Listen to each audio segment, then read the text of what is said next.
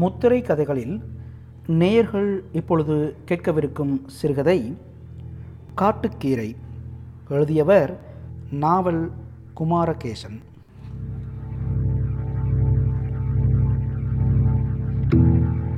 கு முருகேசன் என்கிற இயற்பெயரை கொண்ட நாவல் குமாரகேசன் திண்டுக்கல் மாவட்டத்தில் நாவலூற்று என்கிற கிராமத்தை சேர்ந்தவர். தொழில் ரீதியாக கேரள மாநிலத்தில் வசித்து வருகிறார். இவரது ஏகதேசமான படைப்புகள் மண் சார்ந்து பேசப்படுபவை. மக்களின் மொழியை கையாண்டு தொடர் வெற்றி பெற்று வரும் இவர் பல்வேறு விருதுகளும் பாராட்டுகளும் படைப்புகளுக்காக பெற்றுள்ளார். நாவல் குமாரகேசன் ஒருபோதும் வார்த்தைகளுக்குள் சிக்கிக்கொள்வதில்லை. எல்லா விஷயங்களுமே பொதுவாகிக் கொண்டிருக்கின்றன. எல்லா அனுபவங்களுமே வண்ணமிழந்து ஒன்றே போல் தெரிகின்றன. வெவ்வேறு இனங்கள் வெவ்வேறு அனுபவங்களில் வாழ்ந்து வருவதால் வேறு வேறு குணங்கள் இயல்பாகவே உருவாகின்றன என்கிறார் நா. விஸ்வநாதன். நேர்கள் இப்பொழுது கேட்கலாம் காட்டுக்கீரை சிறுகதை. பொழுது மேற்காக சாய்ந்து சன்னல் வழியாக கடந்து வந்த வெயில் வாத்தியாரின் நாற்காலிக்கு பின்புறமாக விழுந்து சன்னம் சன்னமாக கிழக்கு புறமாக நகர்ந்து கொண்டே வந்தது. மணிக்கு மணி எண்ணி எண்ணி மணியடிக்கும் சுவர் கடிகாரம் மூன்று முறை மணியடித்து வெகு நேரம் கடந்திருந்தது. ஐந்தாவது வகுப்பு மத்திய சுவரில் தொங்கிக் கொண்டிருந்த கடிகாரம் எழுப்பும் மணியோசை மட்டும்தான் நான்காவது வகுப்பறையில் உட்கார்ந்திருந்த கந்ததாசனுக்கு கேட்டதை தவிர கடிகாரம் கண்ணில் தட்டுப்படவில்லை. அமைதியாக இருக்கும் சூழலில் அதன் நொடிமுள் தாவும் தாளம் கேட்டு கேட்டு அடங்கும்.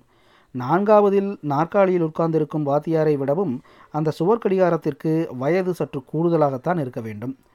தரையில் சம்மணம் போட்டு உட்கார்ந்திருந்த கந்ததாசனின் மடியில் வரலாறு புத்தகம் விரிந்து கிடந்தபோதும் அவனது எண்ண ஓட்டம் பொழுதின் மேல் லயித்திருந்தது. பள்ளிக்கூடத்தின் நிழலும் பக்கத்தில் இருந்த நாவல் மரத்தின் நிழலும் வெகு தூரம் கிழக்காக நீண்டிருந்தது தெரிந்து ஆசுவாசமாக உட்கார்ந்திருந்தான். ஐந்தாவதில் படிக்கும் அவனது சோட்டியால் ஒருவன் தூக்கு போசியில் மத்தியான சாமை சோத்துக்கு கீரை குழம்பும் சேர்த்து கொண்டாந்ததுதான் அவனது இம்சைக்கு காரண காரியமாக அமைந்திருந்தது.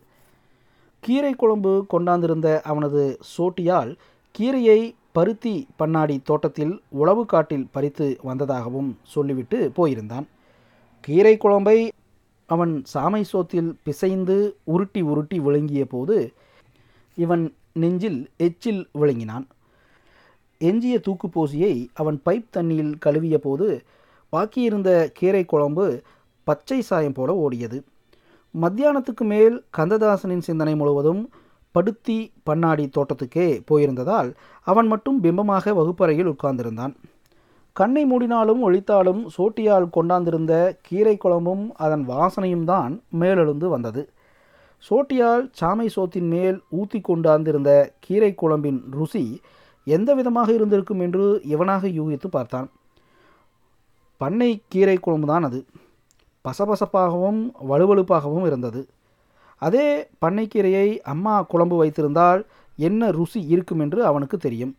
கீரையை மண் சட்டியில் போட்டு மசிய வேகவிட்டு உப்பு மிளகாய் போட்டு கொத்தமல்லி சீரகம் கையில் வைத்து தேய்த்து போட்டு தாளிதம் செய்து மத்து கடையால் கடைந்து எடுக்கும் குழம்பின் வாசனை தெருவில் போவோரை கூட சுண்டி இழுக்கும். நான்கு மணிக்கு வடக்காக வெள்ள கோவிலுக்கு செல்லும் ஆனூர் அம்மன் பஸ் ஊருக்குள் நின்று புறப்பட்ட பின்னர்தான் பள்ளிக்கூட சுவர்க்கடிகாரம் நான்கு முறை மணியடித்து ஓய்ந்தது. வாத்தியார் பள்ளிக்கூட கதவை பூட்டுவதற்குள் கந்ததாசன் அவனது வீட்டு கதவை திறந்திருந்தான். அரை கிலோமீட்டர் தூரத்தை வாயு வேகத்தில் கடந்திருந்தான். தாழ்வாரத்து ஓட்டுச்சந்தில் அம்மா மறைத்து வைத்திருந்த சாவியை தாண்டி தாண்டி எடுத்து கதவை திறந்தவன் புத்தகப் பையை பெஞ்சின் மேல் விசிறினான். வேக வைத்து வைத்திருந்த இரண்டு பனங்கிழங்கை ஒரு கையிலும் மரக்கா பெட்டியை மறு கையிலுமாக எடுத்துக்கொண்டு பழையபடி வீட்டை சூதானமாக பூட்டி சாவியை இருந்த இடத்திலேயே வைத்துவிட்டு புறப்பட்டான். ஊருக்குள்ளிருந்து ஒரு மைலுக்கு மேல் கிழக்கு முகமாக நடந்தால் பருத்தி பண்ணாடி தோட்டம் வந்து சேரும். பருத்தி பண்ணாடி ஊருக்குள்ளேயே செல்வாக்கு மிகுந்த பண்ணையக்காரர். எந்த நேரமும் கட்டம் போட்ட காத்தோட்டமான கை வைத்த வெள்ளை பனியனும் அதே தரத்திலான வேட்டி துண்டும் உடுத்தியிருப்பார். அவன் மரக்காப்பெட்டியை தலையில் கவிழ்த்தியவாறே பனங்கிழங்கை அதக்கிக் கொண்டே நடந்தான். வழிநடிகிலும் மென்று துப்பிய பனங்கிழங்கு சக்கை நார் நாராக கிடந்தது. பொழுது தாழத்தாழ கார்த்திகை மாசத்து முன்பணி இறங்கத் தொடங்கியிருந்தது. வேடசந்தூர் சங்கு கூண்டிலிருந்து ஐந்து மணிக்கு சங்கூதும் சத்தம் கேட்டது. பருத்தி பண்ணாடி தோட்டம் எடுத்தாரியான தோட்டம். கண்ணு கெட்டும் தூரம் வரை விரிந்து கிடக்கும் பூமி.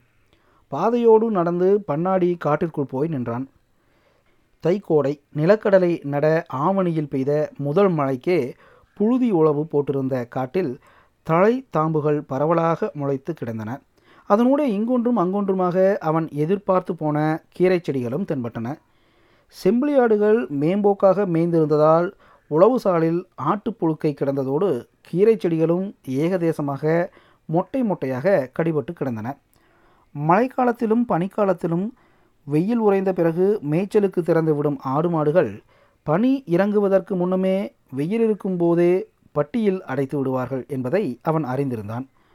பனி மேய்ச்சல் மேய்ந்தால் நோவு தாக்கும் என்பது சங்கதி. அவன் காற்றிற்குள் நின்றபோது நிலத்தில் இருந்த ஈரப்பதம் பாதம் வழியாக மேலேறியது. மரக்கா பொட்டியை தோதாக வைத்துவிட்டு கீரையை பார்த்து பார்த்து பறித்து போட்டான். தலைத்து நின்ற கீரை செடிகளை பார்த்ததுமே பசியடங்கி போனது கந்ததாசனுக்கு. வேலைக்கு போயிருந்த அம்மா இந்நேரம் வீடு வந்து சேர்ந்திருக்கும். வேலைக்கு போன தோட்டத்திலிருந்து கட்டி கொண்டாந்த விறகு சுமையை வீட்டு புறக்காலியில் இறக்கி வைத்துவிட்டு வீட்டை திறந்திருக்கும். பெஞ்சின் மேல் இருக்கும் புத்தகப் பையை பார்த்துவிட்டு தான் எங்காவது விளையாட போயிருப்பான் என்று நினைத்து கொள்ளும். அப்படி நினைத்திருக்கும் அம்மாவின் மூஞ்சிக்கு முன்னால் மரக்கால் நிறைந்த கீரையை கொண்டு போய் நீட்டினால் பேச்சடங்கி பெருமைப்படும். நினைக்க நினைக்க இவனது கைக்கு தானாக வேகம் கூடியது. அத்தனை கீரையும் ஒரே நாளில் தீர்த்துவிடக்கூடாது ஈரத்துணியில் சுற்றி வைத்து நான்கு நாளுக்காவது ஆக்கி திங்கணும். குனிந்த தலை நிமிராமல் கீரை செடியை இணுங்கு இணுங்காக கிள்ளி எடுத்தவன் அதில் ஒட்டியிருந்த காட்டு மண்ணை ஊதி ஊதி மரக்காலில் பதுசாக வைத்தான். கீரை ஒரு பஞ்சம் தாங்கி என்று அவனது தாத்தா இருந்தது போல பலமுறை சொல்லியிருக்கிறார்.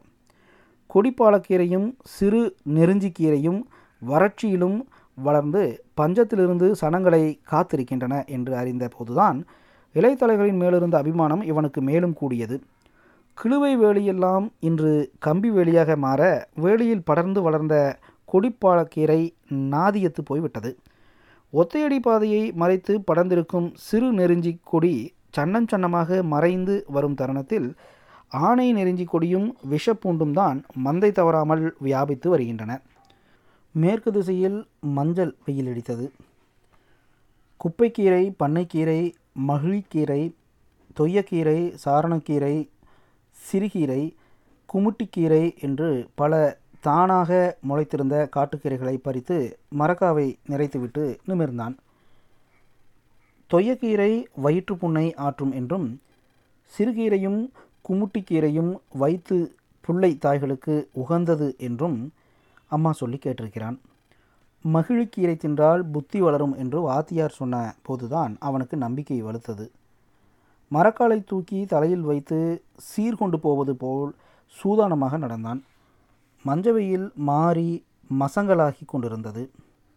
இருபுறமும் மரங்களும் கிழுவை முள்ளும் வளர்ந்திருக்கும் பாதையை இருட்டுவதற்குள் கடந்து ரோடேற முயன்று எட்டு வைத்தவனை எங்கிருந்தோ ஓடி வந்த பருத்தி பண்ணாடி வீட்டு நாய் குறைத்து கொண்டே வழி தடுத்தது. அதே நாய் ஊருக்குள் தட்டுப்பட்ட போதெல்லாம் சோட்டியாட்களுடன் சேர்ந்து கல்லால் அடித்த ஞாபகம் வந்தது. அந்நிய இடத்தில் வாளை மடக்கி கொண்டு ஓடிய நாய் சொந்த இடத்தில் வந்ததும் தைரியமாக எதிர்த்து நின்றது. தோட்டத்தின் குபேர மூலையில் இருந்தது பண்ணை வீடு. அந்த காலத்திலேயே செட்டிநாட்டு வீடு போல நார்கட்டுடன் கட்டிய பண்ணை வீடுதான் பருத்தி பண்ணாடி வீடு. சாதாரண பண்ணாடி பர்மாவுக்கு போய் பருத்தி வியாபாரம் செய்ததால் பருத்தி பண்ணாடி என்ற பட்டம் கௌரவமாக சேர்ந்து விட்டதாக சொல்லிக் கொள்கிறார்கள். கையும் களவுமாக கல்லனை பிடித்துவிட்ட பாவனையில் பண்ணை நாய் வாளை நிமிர்த்து வைத்துக்கொண்டு சுற்றி சுற்றி வந்து குறைத்தது. மரக்காலை கெட்டியாக தலையோடு சேர்த்து பிடித்துக்கொண்டே பார்வையால் நாய் ஏறிய தோதான கல்லை தேடினான். கரிசல் மண்பூமியில் கெட்டியான மண்ணாங்கட்டி கூட தட்டுப்படவில்லை. புழுதி உழவு ஒட்டிய காட்டில் மண் ஈரப்பதமாக மசிந்து கிடந்தது. நாய் முன்னை விட வேகம் எடுத்து குறைத்தது. எசமான் வீட்டாளுகள் கூடவே இருந்தால் பயந்த நாய்கள் கூட பாய்ந்து குறைப்பதுண்டு. இவனது முதுகுப்புறமாக காலடி யோசையை கேட்டு திரும்பினான். கையில் குடையுடன் பருத்தி பண்ணாடி கிட்டத்தில் வந்து கொண்டிருந்தார். அவர் பக்கத்தில் வந்துவிட்ட தைரியத்தில்தான் நாய் முன்கால் வைத்திருக்க வேண்டும். அவரை கண்டதும் மரக்காலை தரையில் வைத்துவிட்டு சாந்தமாக நின்றான். அவரது அதட்டலுக்கு கட்டுப்பட்ட நாய் ஒதுங்கி போய் குத்த வைத்து உட்கார்ந்து வேடிக்கை பார்த்தது. அவரும் இவனை மேலும் கீழுமாக பார்த்து பார்வையாலேயே விசாரித்தார். ஐயா கீரை பறிக்க வந்தனுங்கய்யா. திரும்பி போகிறப்ப நாய் வந்து குறிக்காட்டிடுச்சுங்க கீரை பிடுங்க வந்தியா? யாரை கேட்டு காட்டுக்குள்ளே வந்த? ஆள் தட்டுப்படலைன்னா விழுந்து கிடக்கிற தேங்காயை எடுத்து மரக்காலுக்குள்ளே வச்சுக்கிட்டு போயிட மாட்டின்னு என்ன நிச்சயம்? நேற்று வந்து என்னோட சாட்டியாலெல்லாம் கீரை பறிச்சுட்டு வந்ததா சொன்னாங்க ஐயா அதான் நானும் வந்தனுங்க. கேட்காம பறிச்சது தப்பு தானுங்கய்யா ஆடு மாடுக மேயிற காடுன்னு தானுங்க கேட்காமலேயே பறிச்சிட்டேன். மன்னிச்சுக்குங்க. அவருக்கு இவன் பேரில் சந்தேகம் வளர்த்திருக்க வேண்டும். நீ எந்த ஊர்? யார் பையன்டா? இதே ஊர் தானுங்க தெக்கால வீட்டு ரங்கநாயகி மகனுங்க. எந்த நொங்க நாயகி நாண்டுக்கிட்டான் வீட்டுக்காரியா? புருஷனை முழுங்கி போட்டு பூவோட திரியிறாளே. அவ பையனா நீ? ஆளுக்கும் பெருசாக அவனுக்கு ரோசமாக வந்தது. எல்லாமே நிறைவாக இல்லாமல் ரோசப்படக்கூடாதுன்னு அம்மா அடிக்கடி சொல்லும். அதனால் ரோசத்தை அடக்கி கொண்டு தலை கவிழ்ந்து நின்றான். நேற்று சோட்டியாளுக வந்து கீரை பிடுங்கிட்டு போனாங்கன்னு சொன்னியடா. அவனுங்க ஆயாக்காரிய அத்தனை பேரும் இங்கே தான் வேலைக்கு வர்றாளுங்க உங்கள் ஆயா எவனாவது ரெண்டு ரூபா பிச்சை காசு எச்சா கொடுக்குறவன் காடாக தான் தேடி தேடி போகிறா அவள் வேலைக்கு போகிற காடு பார்த்து கீரை பிடுங்க போகிறதானே பழையபடி ரோசம் வந்தது. அம்மாவை நினைத்து அடக்கி கொண்டான். அவர் பிச்சை காசென்று சொன்ன இரண்டு ரூபாய் இல்லாமல் பள்ளிக்கூட வாசலில் மண்டியிட்ட நாட்கள் நினைவில் வந்து மறைந்தன. வேலைக்கு போகிறது ஒரு காடு பிள்ளை அனுப்பி வச்சு கீரையை பிடுங்கிறது ஒரு காடா? அவ்வளோ உணர்த்தியாக கீரை திங்கணும்னா கொடுக்குற கூலிக்கு இங்கே வந்து வேலை செய்ய வேண்டியதானடா உங்கள் ஆயா? வர வேண்டிய இடத்திலெல்லாம் அவனுக்கு ரோஷம் வந்தது. அந்த நேரத்திலெல்லாம் அம்மா சொன்ன வாசகம் வந்து அவனை தடுத்தது. சொல்லிக்கொண்டே மரக்காலை செருப்பு காலால் பலம் கூட்டி எட்டி உதைத்தார். இரண்டு படைச்சாளுக்கு அப்பால் சென்று உருண்டு விழுந்தது மரக்கால். கீரை சிதறி விழுந்து சிரித்தன. உருண்டு கிடந்த மரக்காலையும் சிதறி கிடந்த கீரையையும் பருத்தி பண்ணாடியையும் குத்த வைத்து உட்கார்ந்திருக்கும் நாயையும் மாறி மாறி பார்த்தவன் ஐயா விதைக்கிற மரக்காலை எட்டி உதைக்கலாங்களா? என்றான். விதைக்கிற மரக்காலை தாண்டா எட்டி உதைக்கக்கூடாது. இது கூலி வாங்குகிற மரக்கா தான் கூலி வாங்குகிற மரக்கா குளுமையெல்லாம் வந்து ஏறப்போகுது. முண்டை வளர்த்த பிள்ளைக்கு பொத்துக்கிட்டு வருது பார் ரோசம். சிலையாக நின்றவன் அவர் கோபம் தணிந்து கீரையை அள்ளிக்கொண்டு போகச் சொல்ல மாட்டாரா என்று அப்போதும் நினைத்தான். அவனது மன ஓட்டம் அவருக்கு கேட்டிருக்க வேண்டும். கீரையை அள்ளி மரக்காலில் போட்டுக்கிட்டு என் பின்னாடியே வாடா என்பது போல ஜாடை காட்டிவிட்டு வரப்போடு வீடு இருந்த திசை நோக்கி நடந்தார். நாயும் அவர் பின்னாலேயே பெருநடையாக ஓடியது. முன் கோபக்காரராக இருந்தாலும் ஈர மனசுக்காரர். நினைத்து கொண்டே சிதறி கிடந்த கீரையை அவுதி அவுதியாக அள்ளியபடி மரக்காலில் போட்டுக்கொண்டு அவரை பின்தொடர்ந்து ரவுஸ் இல்லாமல் நடந்தான்.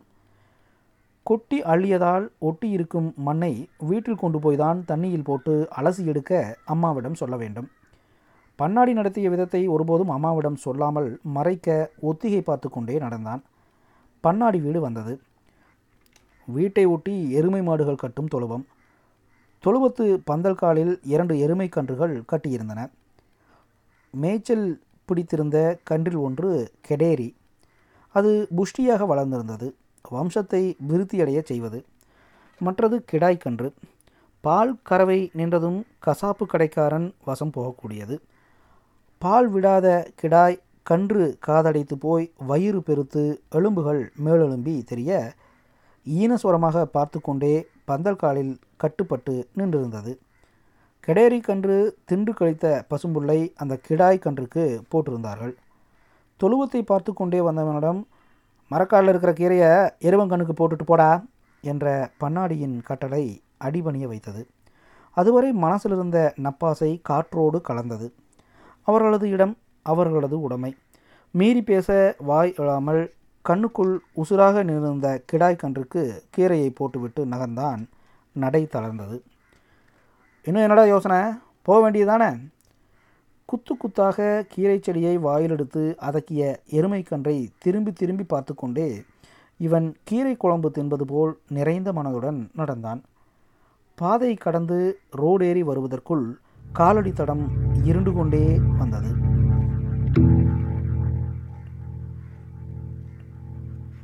நேயர்கள் இதுவரை கேட்டது காட்டுக்கீரை சிறுகதை. எழுதியவர் நாவல் குமாரகேசன்.